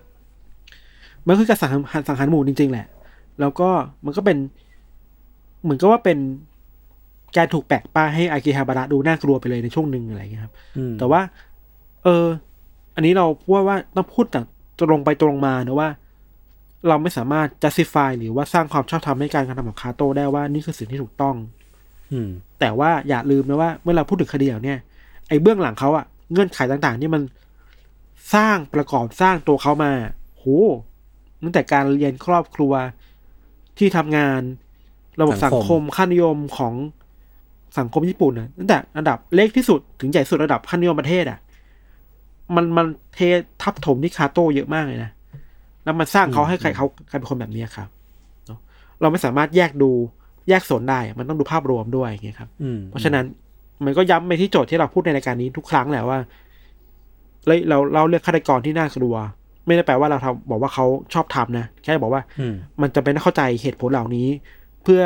ศึกษาร่วมกันเพื่อไม่ให้มันเกิดเหตุการณ์เหล่านี้ขึ้นอีกในอนาคตอะอืมเราจะไม่มีทางป้องกันเหตุการณ์น่ากลัวในอนาคตได้เลยถ้าเราไม่เข้าใจว่า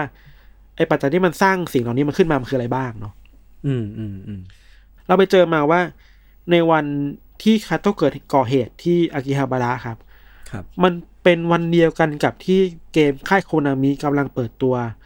Metal Gear Solid ภาคใหม่พอดีเลยอะ อืมถ้าเป็นภาคสี่มาถ้าเราจำไม่ผิดนะ อาจจะผิดก็ได้นะ มีคนมาบอกก็ได้นะครับ คือการเปิดตัว Metal Gear ยศมันคือ Metal Gear มันคือเกมหลักของค่ายโคนามิเกมหนึ่งอะยุคที่โคจิมะยังสร้างอยู่อะเออยุคโคจิมะในนั้นซึ่งมันใหญ่โตมากโคจิมะก็วางแผนมาเยอะมากว่าสุดท้ายแล้วโคจิมะต้องเลื่อนออกไปอะเป็นเกือบเดือนเลยอะเพราะว่ามันเกิดเหตุนี้ขึ้นมาคือสังคมมันไม่สามารถมาสนุกสนานล่าเริงได้อะจริงมันจริงแล้มันวมันต้องแบบโอ้โหมันคือการสูญสูญเสียครั้งยิ่งใหญ่อะ ครั้งหนึ่งอะ มีคนตายเยอะมาก แล้วอากิฮาบาระอะมันก็เป็นย่านที่ย่านหลักในการโปรโมทเกมด้วย มันคือย่านโอตาคุอ่าอะใช่เออเออเออเออมันคือย่านคุกคุกันอะ คือครับถ้าไปโปรโมทเกมโปรโมทไอดอลโปรโมทศิลปินมันก็ไปที่อากิฮาบาระกันน่ะแต่มันทำไม่ได้อืมเพราะมันเกิดเหตุนี้ขึ้นอะไรครับอืมแล้วก็เอออีกเรื่องหนึ่งที่เราทดไว้คืออ๋อมันมีคนพยายามเชื่อมโยงว่า การก่อเหตุของคาโต้เป็นเพราะว่าสังคมโอตาคุหรือเปล่า คืออม คาโต้เองก็ชอบชื่นชอบในพวก เกมอนิเมะเป็นคูเกมอะอนิเมะอ๋อออะไรอย่างเงี้ยครับ แต่ว่า มันก็เกิดตราบาปขึ้นจริงๆนะหมายถึงว่ามันมันเกิดความเข้าใจผิดๆเกี่ยวกับสังคมโอตาคุ และก็อืมภาพลักษณ์ของอากิฮาบาระเยอะมากๆ อะ คือไม่เข้าใจว่าเข้าใจว่าก่อนหน้านี้ไม่นานมันก็มีคดีฆาตกรรมที่ฆาตกรเป็นโอตาคุชัดเจนมากๆอะด้วยอื มมันยิ่งทำให้ภาพลักษณ์ของความเป็นโอตาคุในญี่ปุ่นอะมันมันดูน่ากลัวขึ้นกว่าเดิมอะอืมอืมซึ่งความจริงคือไม่ได้ชุกไม่ใช่ว่าโอตาคุทุกคนจะน่ากลัวถูกไหมใช่บางคนมีบางคนที่ทำแบบนี้เขาว่าเป็นผลผลิตของสังคมอีกแบบหนึ่งมากกว่าอะไรครับ มันก็มีความพยายามจะเปลี่ยนแปลงภาพลักษณ์ของโอตาคุในญี่ปุ่นหลังจากนั้นด้วยนะอืม เออคือ ถ้าเราพูดถึงประวัติศาสตร์ pop culture ในญี่ปุ่นน่ะไอเนี้ยก็เป็นหมุดหมายหนึ่งที่ โอตาคุจะสื่อรู้สึกว่าเอ้ยเนี่ยถูกถูกแปะป้ายว่ะเพราะคดีฆาตกรรมเหล่าเนี้ยอ่นึกออกแล้วเออ เออ แล้วก็เลยแต่เข้าใจทุกวันนี้มันดีขึ้นมาก ๆ แล้ว ทุกคนก็อือฮึมองโอตาคุเป็นภาพลักษณ์ที่ดีแล้วก็ก็มีคนที่เป็นโอตาคุแหละคนที่แบบเออก็พิสูจน์ตัวเองพิสูจน์ตัวเองกับสังคมได้ว่า แกโอตาคุไม่ได้เป็นแบบนั้นเสมอไปนะ อะไรเงี้ยอืมอืมเออ อะไรเงี้ยครับ ก็ก็สนใจดีครับ เนี่ยเราเพิ่งรู้แล้วเราคิดว่า เออ ถ้าเรากลับไปญี่ปุ่นหลังจากเนี่ย เราคงมองอากิฮาบาระอีกมุมหนึ่งไปแล้วอะคงคงไม่กล้าเดินปกติแล้วล่ะ อาจจะกล้าเดินบ้างเว้ย แต่แค่คิดว่าอ๋อเออว่ะแยกนี้มันเคยเกิดเหตุแบบนี้ขึ้นว่ะ มันเคยมีคนถูกเออแทงตายกลางถนนนะอะไรเงี้ยอืมครับโจทย์คิดว่ายังไงบ้าง คิดถึงญี่ปุ่นเหมือนกันนะ อยากใช่ไปไหมเที่ยวอะเออ พอพูดพอฟังฟังไม่ทันเล่าเรื่องตอนแรกก็นึกว่าเอออยากไปเที่ยวญี่ปุ่นจังเลย พอพูดเล่ามาขนาดนี้ก็รู้สึกว่า เออ ก็เดี๋ยวค่อยไปแล้วกัน ตัวตัวผมเองยังไม่เคยไปอากิฮาบาระเหมือนกันเพราะว่าเหมือนคนมันเยอะมั้งแล้วก็รู้สึกว่ามันเป็นย่านที่ไม่ไม่รู้จะไปทำอะไร แต่ถ้าถ้าถ้ากลับมาเรื่องของพี่ทันอะผมคิดว่ามันก็น่าจะเป็นเรื่องเรื่องเดิมๆที่เราพูดพูดกันบ่อยมากอะเวลาเราเล่าเรื่องญี่ปุ่นอะเนาะมันคือเรื่องความ unity อะที่มันก็จะสร้างสร้างปึกแผ่นที่แข็งแกร่งมากในขณะเดียวกันก็จะตัดส่วนที่ไม่จำเป็นออกไป ก็จะ grooming เฉพาะเด็กที่อยู่ในระบบระเบียบ แล้วก็ทำหน้าที่ของตัวเองได้ดี ส่วนต้นไม้ที่ อาจจะเป็นพันธุ์อื่น พันธุ์ไม้เลื้อยหรือว่าเก่งในด้านต่างๆเนี่ยก็ก็ไม่ถูกดูแลไม่ถูกรดน้ำอะไรเงี้ยพี่มันก็เหี่ยวตายไป แล้วก็จะเป็นจะตายยังไงก็ไม่สนใจคิดว่าไอ้อะไรเงี้ยไอ้แนวคิดแบบเนี้ยมันมันน่ากลัวเหมือนกัน สังคมญี่ปุ่นมันเป็นสังคมที่มันแบ่งแยกสองสิ่งออกจากกันค่อนข้างเยอะครับ คือสิ่งที่เรียกว่าภายในและภายนอกอะยศอืม ภายในคือ คุณรู้สึกยังไงอะต้องเก็บไว้ภายในอะแต่ภายนอกอืมคุณต้องแสดงอีกแบบหนึ่งอะ เพื่อไม่เอาความรู้สึกที่ไม่สบายใจนั้น ที่ไม่ถูกต้องให้คนอื่นได้ได้รับรู้อะ อืมอืมอืมเออ พอมันกดแบบเนี้ยมันทำให้คนมันเก็บสะสมความเครียดเข้าไปเรื่อยๆไงครับแล้วไม่มีที่ระบายอะแล้วเมื่อมันเจอจุดเปลี่ยนอะไรบางอย่างที่ทำให้รู้สึกว่าเขาไม่ไหวแล้วอะอืมไอ้ที่เก็บกดมาทั้งหมดอะมันระเบิดออกระเบิดไงตู้มคาโต้อะเลยเออแล้วตู้มเดียวแล้วมันน่ากลัว คือครับจริงๆสถิตินี้คนก็พูดมาตลอดนะว่า ญี่ปุ่นเป็นสังคมที่ อัตราอาชญากรรมอะมันไม่เยอะมันน้อย มันน้อยมากๆ เป็นแบบระดับแบบหนึ่งในประเทศที่น้อยมากของโลกเลยอะแต่ว่าแล้วมันเกิดเหตุหนึ่งครั้งอะโอ้โหคือโคตรน่ากลัวนะตุ้มเดียวอะ เออเราว่ามันก็แสดงสภาพประการสังคมแบบที่เราบอกแหละคือ มันเก็บกดไปเยอะๆอะวันไหนที่เก็บไม่ไหวมันก็ระเบิดออกมา อืมอืมเดี๋ยวเขาจะช่วงหลังๆมาเนี่ย คนก็ระบายออกเยอะมากแล้วนะคือสังคมญี่ปุ่น มันก็มีคนรุ่นใหม่ที่เข้ามาเปลี่ยนค่านิยมอะไรบางอย่างมากขึ้นแล้วอะ อืม ครับ โอเคครับ ประมาณนี้ครับเรื่องของเราครับ ก็พักฟังโฆษณาสักครู่นะครับ แล้วกลับมาฟังเรื่องยศต่อในเบรกหน้าครับ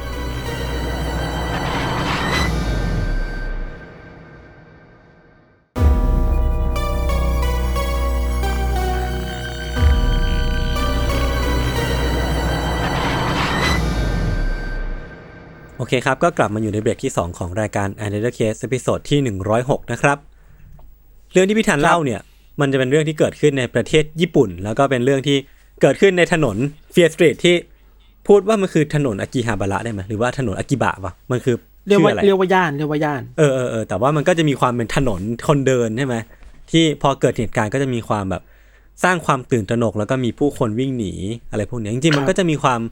คล้ายกับที่ผมกำลังจะนำมาเล่าในวันนี้เหมือนกันเพียงแต่ว่าบริบทที่มันเกิดขึ้นหรือว่าสาเหตุที่มันเกิดขึ้นหรือว่าเนื้อใจความที่มันเกิดขึ้นเนี่ยมันมันต่างกันประมาณหนึ่งเหมือนกันครับโอเคครับครับคือเรื่องที่ผมจะเล่าเนี่ยมันเกิดขึ้นที่ประเทศบราซิล ในช่วงเดือนพฤษภาคมครับปี 2006 คือเหตุการณ์นี้มันเป็นเหตุการณ์หนึ่งที่เสียหายมากที่สุดที่เคยเกิดขึ้นในประวัติศาสตร์ของเมืองซาเปาโลเลยก็ว่าได้นะครับ คือเหตุการณ์นี้มันเริ่มต้นเมื่อวันที่ 11 พฤษภาคมปี 2006นี่แหละ เหตุการณ์เนี่ยมันเริ่มต้นจากในคุกแห่งหนึ่งครับในเมืองซาเปาโลที่ตำรวจเนี่ยหรือว่าเจ้าหน้าที่รัฐเนี่ยสามารถดักฟังสายโทรศัพท์ ระหว่างหัวหน้าแก๊งที่ชื่อว่าแก๊ง PCC ได้ คือแก๊ง PCC เนี่ยมันย่อมาจากว่า Primeiro Commando de Capital หรือว่าถ้าแปลเป็นภาษาอังกฤษคือว่า First Capital Command นะครับคือแก๊ง PCC เนี่ยหัวหน้าแก๊ง PCC เนี่ยเขาได้พูดคุยผ่านโทรศัพท์พูดคุยกับเหล่าลูกน้องทั่วประเทศเลยทั่วรัฐทั่วเมืองเซาเปาโลเลยว่า จะก่อเหตุจลาจลเกิดขึ้นภายในคุกหลายแห่งพร้อมกันทั่วทั้งประเทศ คือเรียกว่ามันเป็นการวางแผนผ่านโทรศัพท์เนี่ยแหละ ซึ่งพอตำรวจดักฟังได้เนี่ยเขาก็เริ่มที่จะมี action เกิดขึ้นนะครับ แต่ว่าต้องขอเล่าก่อนว่า PCC เนี่ยเป็นแก๊งอาชญากรที่เรียกได้ว่าใหญ่ที่สุดในประเทศบราซิลเลยก็ว่าได้ครับ คือแก๊งนี้ปักหลักอยู่ในเมืองเซาเปาโล แต่ว่ามีลูกน้องที่กระจายตัวไปยังตามเมืองต่างๆนะครับ แล้วก็ในต่างประเทศด้วยเหมือนกัน คือในปี 2012 เนี่ยเท่าที่ผมไปหาข้อมูลมานะ มันมีรายงานว่า มีสมาชิก PCC เนี่ยที่เป็นสมาชิกแก๊งนะครับจำนวนประมาณ 20,000 คน ทั้งทั้งในซาเปาโล ทั้งในประเทศบราซิล แล้วก็ในต่างประเทศด้วยนะครับ แล้วก็มีจำนวนหลายพันคนที่อยู่ในคุก แล้วก็ยังเป็น active member อยู่นะครับ ซึ่งพอตำรวจเนี่ยได้ทราบว่าจะมีการวางแผนการก่อจานจราจรขึ้นเนี่ยเขาก็ได้ทำสิ่งที่พวกเขาเนี่ยเชื่อว่ามันคือการตัดไฟแต่ต้นลมก็คืออ่านการสั่งย้ายสมาชิกแก๊ง PCC เนี่ยจำนวน 765 คน ไปคุมขังในคุกที่มันเข้มงวดขึ้นไปในคุกอีกระดับหนึ่ง เพื่อที่ว่าอะไรเพื่อที่ว่าจะได้ไม่ให้พวกหัวหน้าเหล่านี้หัวหน้าแก๊งเหล่านี้ครับสามารถสั่งการลูกน้องจากในคุกได้อีก แต่ว่าไอการกระทำเนี้ยจริง ๆ แล้วมันอาจจะไม่ทันการแล้วก็ได้นะครับ เพราะว่าพอวันที่ 12 พฤษภาคมมาถึงเนี่ยระหว่างที่หัวหน้าแก๊งทั้ง 7 คนเนี่ยกำลังถูกพาตัวไปสอบสวนที่สำนักงานตำรวจแห่งชาติเนี่ยปฏิบัติการจราจรของทั่วทั้งเซาเปาโลเนี่ยมันก็ได้เริ่มต้นขึ้นแล้วอะพี่ทัน คือฝั่งข้างในคุกอะที่ ทั้งหัวหน้าแก๊งอยู่แล้วก็คุกในทั่วๆเมืองเซาเปาโลเนี่ยเหล่านักโทษในคุกเหล่านั้นก็ได้ก่อการจราจรขึ้นมา แล้วก็ทำการจับตัวประกันจำนวนทั้งหมดกว่า 200 คน ตั้งแต่ผู้ครับคุมไปจนถึงญาติที่มาเยี่ยมเหล่านักโทษในคุกแห่งเนี้ยครับจับไว้เป็นตัวประกัน แล้วก็ก่อความรุนแรงหรือว่าทำอะไรพวกเนี้ยเยอะแยะมากมาย ส่วนสมาชิกแก๊งคนอื่นในเมืองเนะครับก็ได้รับคำสั่งผ่านโทรศัพท์จากเหล่าหัวหน้าแก๊งที่อยู่ในคุกนี่แหละให้ทำการออกจู่โจมตำรวจ ซึ่งสมาชิกแก๊งเหล่านี้พี่ทัน ไม่ใช่นักเลงธรรมดานะ แต่ว่าเป็นสมาชิกแก๊งที่มีเป็นคนที่มีติดอาวุธอะคือเขามีหมดเลยตั้งแต่ปืนกลระเบิด หรือว่าอาวุธยุโทโธปกรณ์ต่างๆ นานามากมายที่พวกเขาเนี่ยนำออกมาแล้วก็เดินไปตามถนนน่ะตามถนนในเมืองซาเปโล แล้วก็ใช้อาวุธเหล่านี้ในการโจมตีป้อมตำรวจทำลายรถตำรวจ หรือว่าทำร้ายตำรวจเองด้วยซ้ำนะครับคือเหตุการณ์วันแรกเนี่ยวันที่ 12เนี่ยมีเจ้าหน้าที่ตำรวจเนี่ยถูกฆ่าเยอะแยะมากมาย ทั้งในคุกที่เขาก่อการจลาจลขึ้นมา หรือว่าทั้งในเมืองที่สมาชิกแก๊งเหล่านี้เดินไปฆ่าตำรวจถึงที่เลย หรือแม้ว่าในบ้านของตำรวจเองอะก็มีโจรเหล่านี้บุกเข้าไปฆ่าด้วยเหมือนกัน เออ คือพอจบวันนะไม่ทันวันแรกนะมีการจู่โจมเกิดขึ้นทั้งหมด 55 ครั้ง ทั่วทั้งเมืองซาโปโลแห่งนี้ แล้วก็มีตำรวจเสียชีวิตทั้งหมด 19 คน ซึ่งก็ถือว่าเป็นจำนวนที่เยอะมากๆเหมือนกัน คือการจราจรเนี่ยมันยังคงดูเดือดต่อเนื่องมาจนถึงวันรุ่งขึ้น 13 พฤษภาคมนะครับ สมาชิกแก๊ง PCC เนี่ยก็ยังคงเดินไปตามท้องถนนแบบอุกอาจมากๆเลย แล้วก็เริ่มมุ่งเป้าไปยังธนาคารห้างสรรพสินค้า แล้วก็รถสาธารณะมากขึ้นก็คือไม่ได้โฟกัสอยู่ที่ที่ตำรวจอย่างเดียวแล้วนะครับ คือวันนั้นน่ะวันเดียวอะมีธนาคารกว่า 11 แห่งถูกระเบิดโดยสมาชิกแก๊ง PCC แล้วก็มีรถบัสกว่า 80 คัน ทั่วเมืองเนี่ยที่ถูกจุดไฟเผาให้ลุกไหม้ขึ้น แล้วก็เสียหายไม่สามารถใช้การได้นะครับ แล้วก็ชาวเมืองเนี่ยถูกสั่งให้อพยพหนีออกไปจากบริเวณเมือง แล้วก็ ความรุนแรงเนี่ยมันก็ได้เริ่มกระจายไปยังทั่วเมืองต่างๆ ในละแวกใกล้เคียงและไม่ได้จำกัดอยู่แค่เมืองซาโปโลอีกต่อไป คือจากการก่อจลาจลขึ้นมาในคุกที่เซาเปาโลครับทำให้มีคุกอีกหลายแห่งในเมืองอื่นๆเนี่ยอีก 20 กว่าที่อะพี่ทัน ที่เหล่านักโทษในคุกแห่งนั้นน่ะก็เริ่มที่จะลุกขึ้นฮืมลุกขึ้นมาก่อการจลาจลเช่นกัน คือเหมือนเป็นแบบการจุดกระแสจุดไฟแรกแล้วอะพอโดมิโนชิ้นแรกมันล้มแล้วอะมันก็จะมีโดมิโนชิ้นต่อไปที่ล้มตามมาด้วยอะไรเงี้ยครับ มันก็เป็นความโกลาหลที่แบบยุ่งยากมากๆที่มันจะหยุดยั้งโมเมนตัมตัวนี้นะครับ คือวันที่2เนี่ยวันที่ 13 พฤษภาคมเนี่ยมีตำรวจเสียชีวิตไป 20 กว่าคน แล้วก็มีผู้คุมอีก 5 คน ชาวเมืองธรรมดาทั่วไปอีกหนึ่งคน แล้วก็มีอาชญากรอีก 4 คนที่เสียชีวิตในวันนี้นะครับ แล้วก็ยังคงมีตัวประกันอีกหลายร้อยชีวิตอะที่ยังคงถูกจับอยู่ในคุกอะครับเพื่อเป็นตัวการเรียกค่าไถ่หรือว่าเพื่อดำเนินแผนต่อไป วันที่3เนี่ยเป็นวันที่เจ้าหน้าที่เนี่ยครับ เริ่มใช้อาวุธตอบโต้กลับอาชญากรเหล่านี้อย่างหนักหน่วง ตั้งแต่เช้ายันค่ำเลย คือวันนั้นก็มีการที่เจ้าหน้าที่ตำรวจใช้อาวุธปืนยิง ใช้ใช้ยุทโธปกรณ์ตอบโต้บ้างแล้ว แล้วก็มีอาชญากรเนี่ยที่เป็นสมาชิกแก๊ง PCC เนี่ยเสียชีวิตประมาณ 15 คน แล้วก็ถูกจับประมาณหลายสิบคน แต่ว่าสถานการณ์เนี่ยมันก็ยังคงวุ่นวายนึกว่าเพราะคือมันการสู้กันไปสู้กันมา ระหว่างฝ่ายโจรฝ่ายอาชญากรแล้วก็ฝ่ายตำรวจนะครับ มันมีคุกอีก 47 แห่ง ทั่วทั่วประเทศบราซิลเนี่ย ที่ได้รับคำสั่งให้ก่อการจลาจลขึ้นอะคือตอนแรกมันเป็นแค่คุกประมาณไม่กี่แห่ง แล้วก็เริ่มเป็น 20 แห่ง แล้วตอนเนี้ยอีก 47 แห่งอะได้ถูกจุดขึ้นมา ให้ก่อการจลาจลขึ้นมา แล้วมันเป็นความวุ่นวายที่โหผมเป็นผมเองก็ไม่รู้จะจัดการกับความวุ่นวายนี้ยังไงเหมือนกันนะแล้วก็ยังมีคนมีการตอบโต้ของอาชญากรที่เอาไฟเนี่ยไปจุดเผารถบัส แล้วก็ไประเบิดป้อมตำรวจเนี่ยอยู่เรื่อยๆเป็นการตอบโต้ของความรุนแรงของเจ้าหน้าที่นะครับ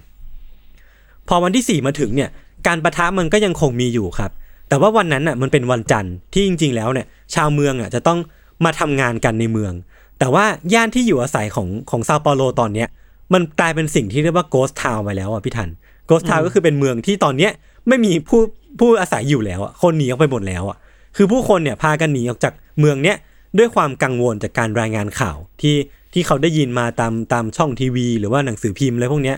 ส่วนคนที่อยู่บ้านเนี่ยก็ไม่กล้าที่จะออกไปทำงานเว้ยเพราะว่าข้างหน้าบ้านเขาอะ เขาไม่รู้ว่าเขาออกไปแล้วเขาจะเจออะไร เขาจะเจอยิงหรือเปล่า หรือว่าจะมีอาชญากรเหล่านี้วิ่งมาทำร้ายเขาหรือเปล่า หรือแม้ว่า เขาอาจจะกลัวว่าจะโดนลูกหลงจากตำรวจที่ยิงตอบโต้อาชญากรหรือเปล่านี่ผมก็ไม่แน่ใจว่ามันจะมีอะไรเกิดขึ้นได้บ้างเนาะส่วนคนที่ออกไปทำงานแล้วพี่ทัน ก็รีบกลับบ้านมาตั้งแต่หัววันเลย เพราะว่ากลัวว่ามันจะเกิดอะไรขึ้นแล้วจะมีการตึกถล่มหรือว่ามันจะมีเหตุการณ์ที่มันบานปลายไปมากกว่านี้หรือเปล่านะครับ ซึ่งเหตุการณ์ที่ผมได้เล่าไปทั้งหมดเนี่ยตั้งแต่ผู้คนหนีออกจากบ้าน หรือว่าผู้คนแห่กันกลับบ้านอย่างเร็วผิดปกติเนี่ยแล้วก็มีอีกเหตุการณ์หนึ่งก็คือรถสาธารณะเนี่ยถูกจำกัดจำนวนในการเอาออกมาใช้ เพราะว่าถ้าเอาออกมาเขาก็กลัวว่ารถเหล่าเนี้ยจะถูกจุดแล้วก็โดนเผาอะ แล้วก็ถูกทำให้ใช้การไม่ได้ แล้วก็เป็นเป็นที่กำบังของเหล่าอาชญากร ก็เลยมีการจำกัดจำนวนรถสาธารณะทำให้คนเนี่ยต้องเอารถส่วนตัวเนี่ยออกมาใช้ในการเดินทางมากขึ้น วันนั้นนะครับวันที่ 14 พฤษภาคมเนี่ย ที่ถนนหลักเนี่ยมันเป็นเหตุการณ์ที่มีรถติดเนี่ย ยาวที่สุดในรอบปี พี่ทันลองเดาว่ามันยาวกี่กิโลเมตรสิบ195กิโลเมตรเชี่ยแม่งยาวมากอะ ยาวแบบยาวมากๆจริงเพราะว่าผู้คนเขาหนีตายกันนึกออกปะทุกคนพยายามที่จะออกจากบ้าน ทุกคนแบบพยายามยังไงก็ได้ให้ออกจากตรงนี้ไปได้ครับ คือร้อยเก้าสิบห้ากิโลเมตรนี่คือยาวมากจริง ๆ คือเรียกได้ว่าถนนที่เป็นถนนเส้นหลักในขาออกเนี่ย มันเป็นถนนที่ บรรทุกความกลัวในขณะนั้นอะเอาไว้เต็มเปี่ยมมากๆ แล้วก็เข้ากับธีมเฟียสตรีทของเราได้เป็นอย่างดีเลยนะครับ คือมันก็มีการวิเคราะห์ส่วนหนึ่งครับบอกว่าที่คนกลัวขนาดเนี้ยแล้วก็มีเหตุการณ์ที่อพยพออกไปมากขนาดเนี้ยอาจจะเป็นเพราะสื่อก็ได้ที่ประโคมข่าว ให้สถานการณ์เนี่ยมันดูเลวร้ายเกินกว่าที่ควรจะเป็น แล้วก็จังหวะนั้นน่ะเป็นใครที่ได้ข่าวเนี้ยหรือว่าได้ดูข่าวเนี้ยก็ต้องรักชีวิตของตัวเองมากๆ แล้วก็พยายามอย่างเต็มที่ที่จะหนีออกไปจากที่นี่ให้ได้นะครับ คือเรียกได้ว่ามันเป็นหลายวัน4-5วันที่เต็มไปด้วยความโอลหม่าน ถึงแม้ว่าสุดท้ายแล้วในวันในวันที่ 5 เนี่ย รัฐบาลจะสามารถควบคุมสถานการณ์ได้ก็จริงนะครับ แต่ว่ามันก็ลงเอยด้วยความเสียหายที่ใหญ่หลวงมากๆนะครับ แล้วก็ไม่รู้จะกู้คืนมันยังไงได้เหมือนกัน คือมันมีผู้เสียชีวิตในเหตุการณ์เอาเบรกครั้งเนี้ย หรือว่าการจลาจลครั้งเนี้ย รวมแล้วเนี่ยน่าจะเกินกว่า 150 คน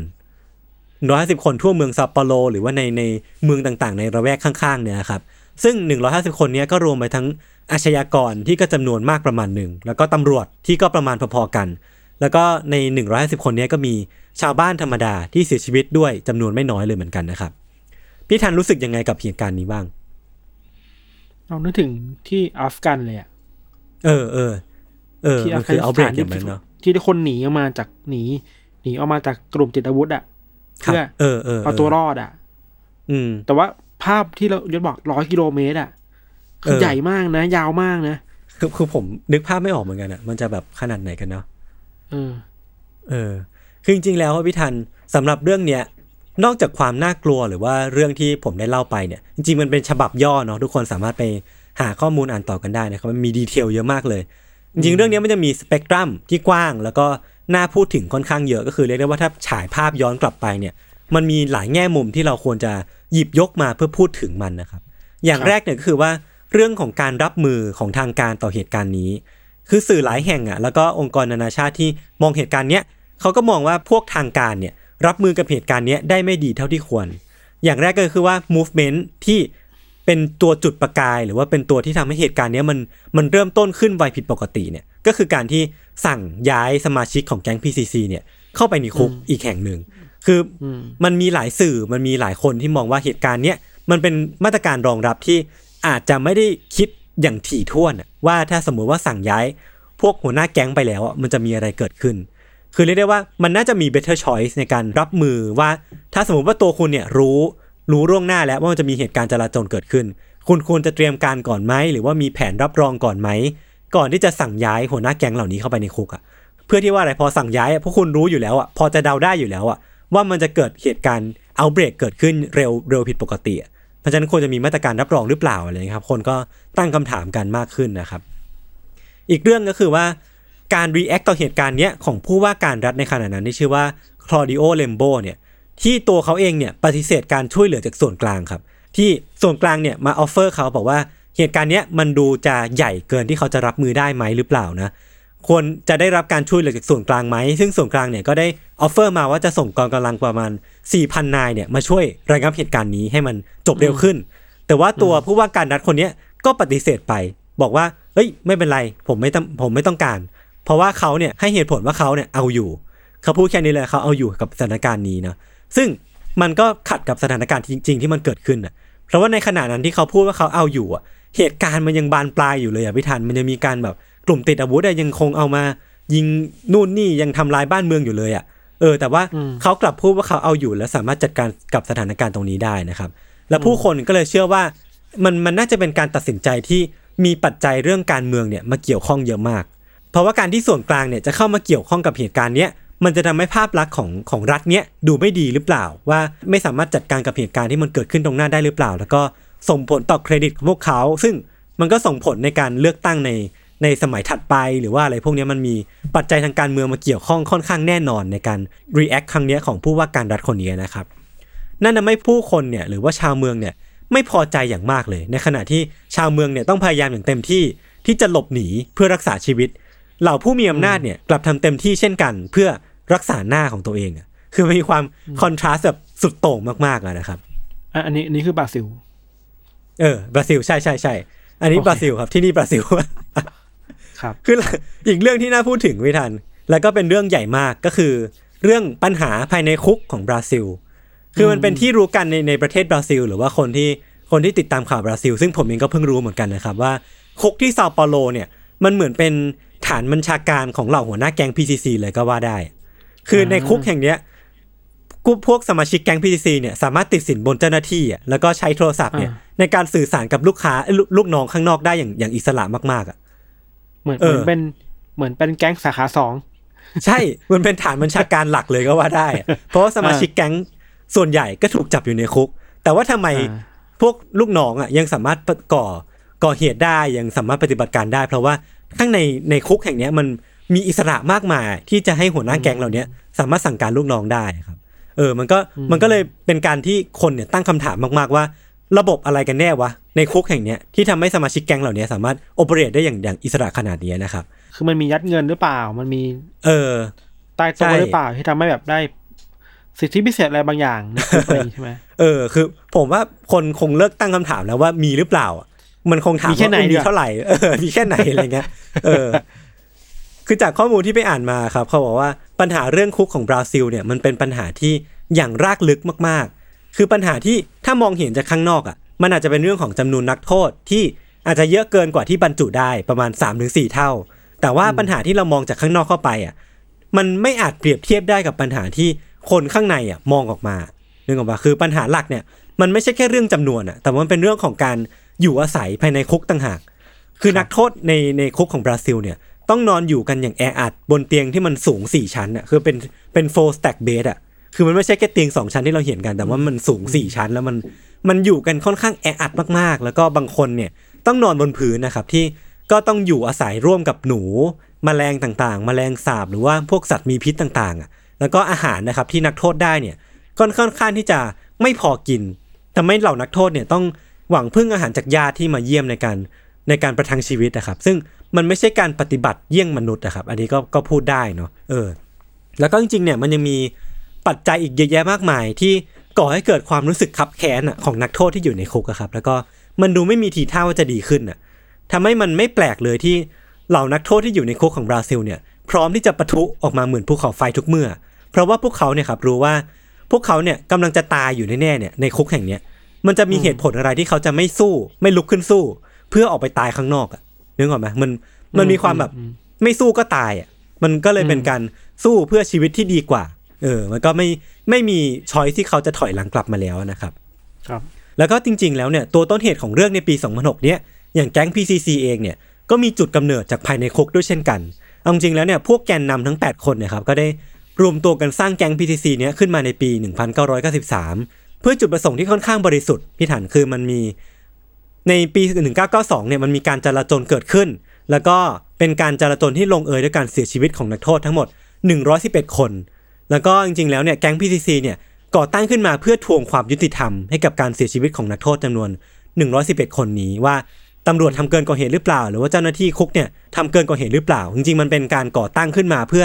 เพื่อทวงความยุติธรรมตรงนี้เท่านั้นเอง แต่ว่าสุดท้ายแล้วเนี่ยมันก็ได้รับความปฏิบัติอย่างไม่เป็นธรรมแล้วก็สุดท้ายก็ลงเอยด้วยการเป็น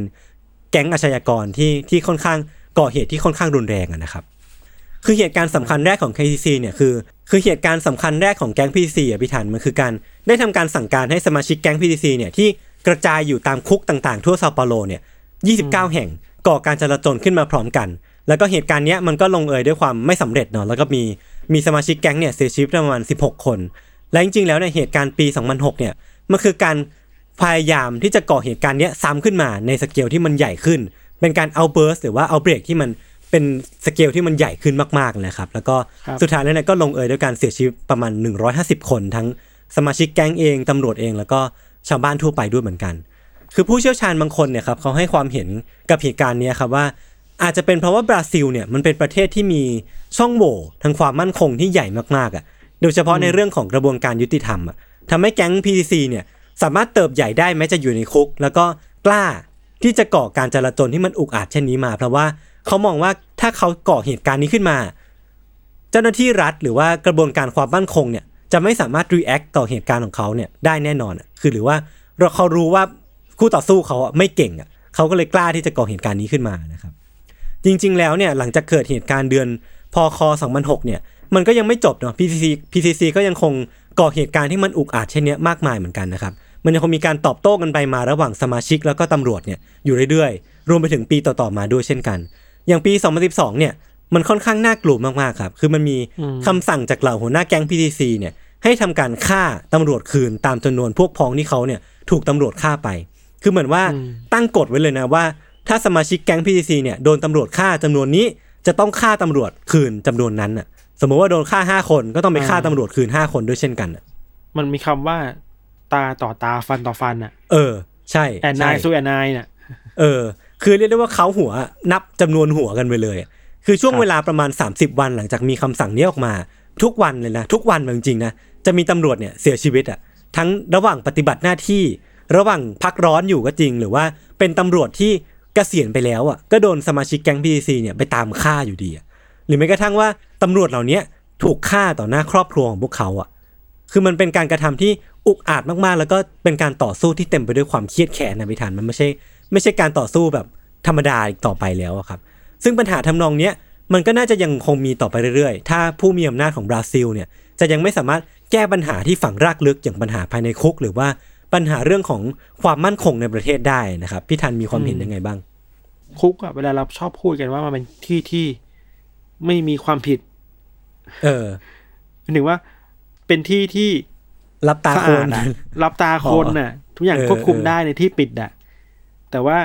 คดีนี้หรือเรื่องราวเหตุการณ์แบบใหญ่โตมากๆสเกลแบบเนี้ยต้นตอมันคือคุกแหละเนาะแต่ว่า อืมอืมแต่ว่าในคุกอะมันก็มีปัญหาอีกหลายๆอย่างอะที่มันเกิดขึ้นจากภายนอกด้วยเหมือนกันอะไอ้ระบบคอร์รัปชันใช่ไหมอืมแล้วถ้าเราสืบต่ออีกแล้ว แล้วคอร์รัปชันในคุกเกิดขึ้นจากอะไรอะมันก็ไปได้อีกอะอืมอืมสวัสดิการบางอย่างหรือเปล่าที่มันไม่ดีพอทำให้เจ้าหน้าที่ต้องหาเงินเพิ่มเติมอะไรเงี้ย อืมอืมเครือข่ายที่เกี่ยวข้องกับรัฐหรือเปล่าอะไรเงี้ย เยอะนะครับ เออ หรือแม้กระทั่งว่าอย่างที่ผมพูดไปก็คือว่า เรื่องของการรับมือของเจ้าหน้าที่ที่มีอำนาจเองอะ ก็อาจจะไม่ได้ react กับเหตุการณ์นี้ได้ดีเท่าที่ควร ซึ่งไอ้จุดอ่อนตรงเนี้ยผมคิดว่าก็เป็นสิ่งที่แก๊ง PTC เนี่ยเขาเขามองไว้อยู่แล้วแหละว่าคู่ต่อสู้เขาไม่ได้มีเขาบกพร่องทางด้านนี้ก็เลยจุดเจาะเขาเรียกว่าเจาะยางอะรู้เออเหมือนถึงว่า รู้จุดอ่อนว่า ถ้าเกิดเหตุการณ์ขึ้นรัฐจะอืมทำอะไรไม่ได้บ้างอะ ใช่ใช่ใช่ก็ไปทำสิ่งที่มันทำไม่ได้ไง เออเออคือแบบรู้ใช่รู้จักศัตรูตัวเองดีอะเออประมาณรัฐนั้นเองเลยก็แบบอยู่เฉยๆไปเรื่อยๆอะไรเงี้ยครับเออจริงๆแล้วมันเป็นการอัปเดตที่ค่อนข้างน่ากลัว ถ้าทุกคนไปเสิร์ชดูภาพมันนะครับจะมีความแบบโอ้มันมีไฟลุกไหม้มันมีอาวุธเยอะแยะมากมาย ก็สามารถไปหาข้อมูลเพิ่มเติมกันได้นะครับ จริงๆ เรื่องนี้มีแง่มุมไม่พูดถึงเยอะแยะมากมาย ที่ผมโคเวอร์ไปก็น่าจะเป็นแค่ส่วนหนึ่งเท่านั้นเองนะครับ มันดูใหญ่แบบ น่าจะมีเป็นหนังปะเออ ไม่แน่ใจ ดูเหมือนเออทำเป็นหนังมากเลยนะ เออเอออาจจะมีก็ได้นะ อาจจะเป็นสารคดีหรือว่าเป็นแบบเขาโครงจากเรื่องจริงก็ได้นะครับ โอเคครับ จริง ๆ วันนี้เรื่องที่ผมกับพี่ทันเตรียมมาก็มีประมาณนี้ จริง ๆ เรื่องที่ผมเล่ากับพี่ทันเล่าอะมันไม่ได้ใกล้เคียงกับหนังฟีสตรีทเลยวะคือผมไปดูมาแล้วเหมือนกัน ผมไปดูมาภาคหนึ่งเอ้ย เราใช้เฟสตีดในคำตรงในแง่ตัวไง อ่า ในแง่ของถนนที่น่ากลัวถูกปะถนนที่น่ากลัวที่หรือว่าเออความกลัวเออที่เกิดขึ้นบนท้องถนนไงเอออันนี้ก็แถแหละแล้วจริงๆแล้วในในแง่ของความเป็นหนังของฟีสตรีทเนี่ยมันมีทั้งหมดสามภาคปะภาคแรกมันคือหนึ่งเก้าเก้าสี่ไม่ใช่หนึ่งเก้าเก้าอะไรสักอไม่ย่างไม่ไม่มันมันเรียงแบบว่าจากปัจจุบันอะไล่ลงไปเออแล้วก็ย้อนกลับโบราณขึ้นไปใช่ปะเรื่อยๆย้อนกลับไปเออที่หลังเออเว้ยสนุกมากนะ มันอาจจะไม่ได้หนังแนวแบบอินดี้มากอะแต่ว่าอืมมันก็แมสแหละหมายถึงว่าจังหวะของมันอะจังหวะหนังอะมันโคตรฮอลลีวูดอะ เออเออเออแต่สนุกมันมีเรื่องดูดูดูมันแล้วมีไม่น่าเรื่องเบื่อฆาตกรต่อเนื่อง มันมีเรื่องแม่มด มันมีอะไรอ่าต่างๆนานามาผสมผสานกันเยอะแยะมากมายเนาะเอาเท่าที่พูดแบบไม่สปอย คือ มันมีทุกอย่างใน UC เลยอะเออจริง มีมีผมกับพี่ทันด้วยปะเออจริงๆเราก็เป็นตัวประกอบอยู่ครับขอบคุณครับโอเคครับ ทุกคนไปสามารถจับต้องดูกันได้นะครับ จับตาดูว่ามันจะมีหรือจับเปล่าตาดูจับต้องดูเลยจับต้องคุณเลยเออเออพูดผิดพูดผิดโอเคครับ จริงๆ วันนี้ก็ประมาณนี้ครับ ติดตามรายการของพวกเราทั้งสองคนได้ทุกทุกช่องทางของ s ัมมอนพอดแคสต์เช่นเคยนะครับ วันนี้พวกผมสองคนลาไปก่อน สวัสดีครับ สวัสดีครับ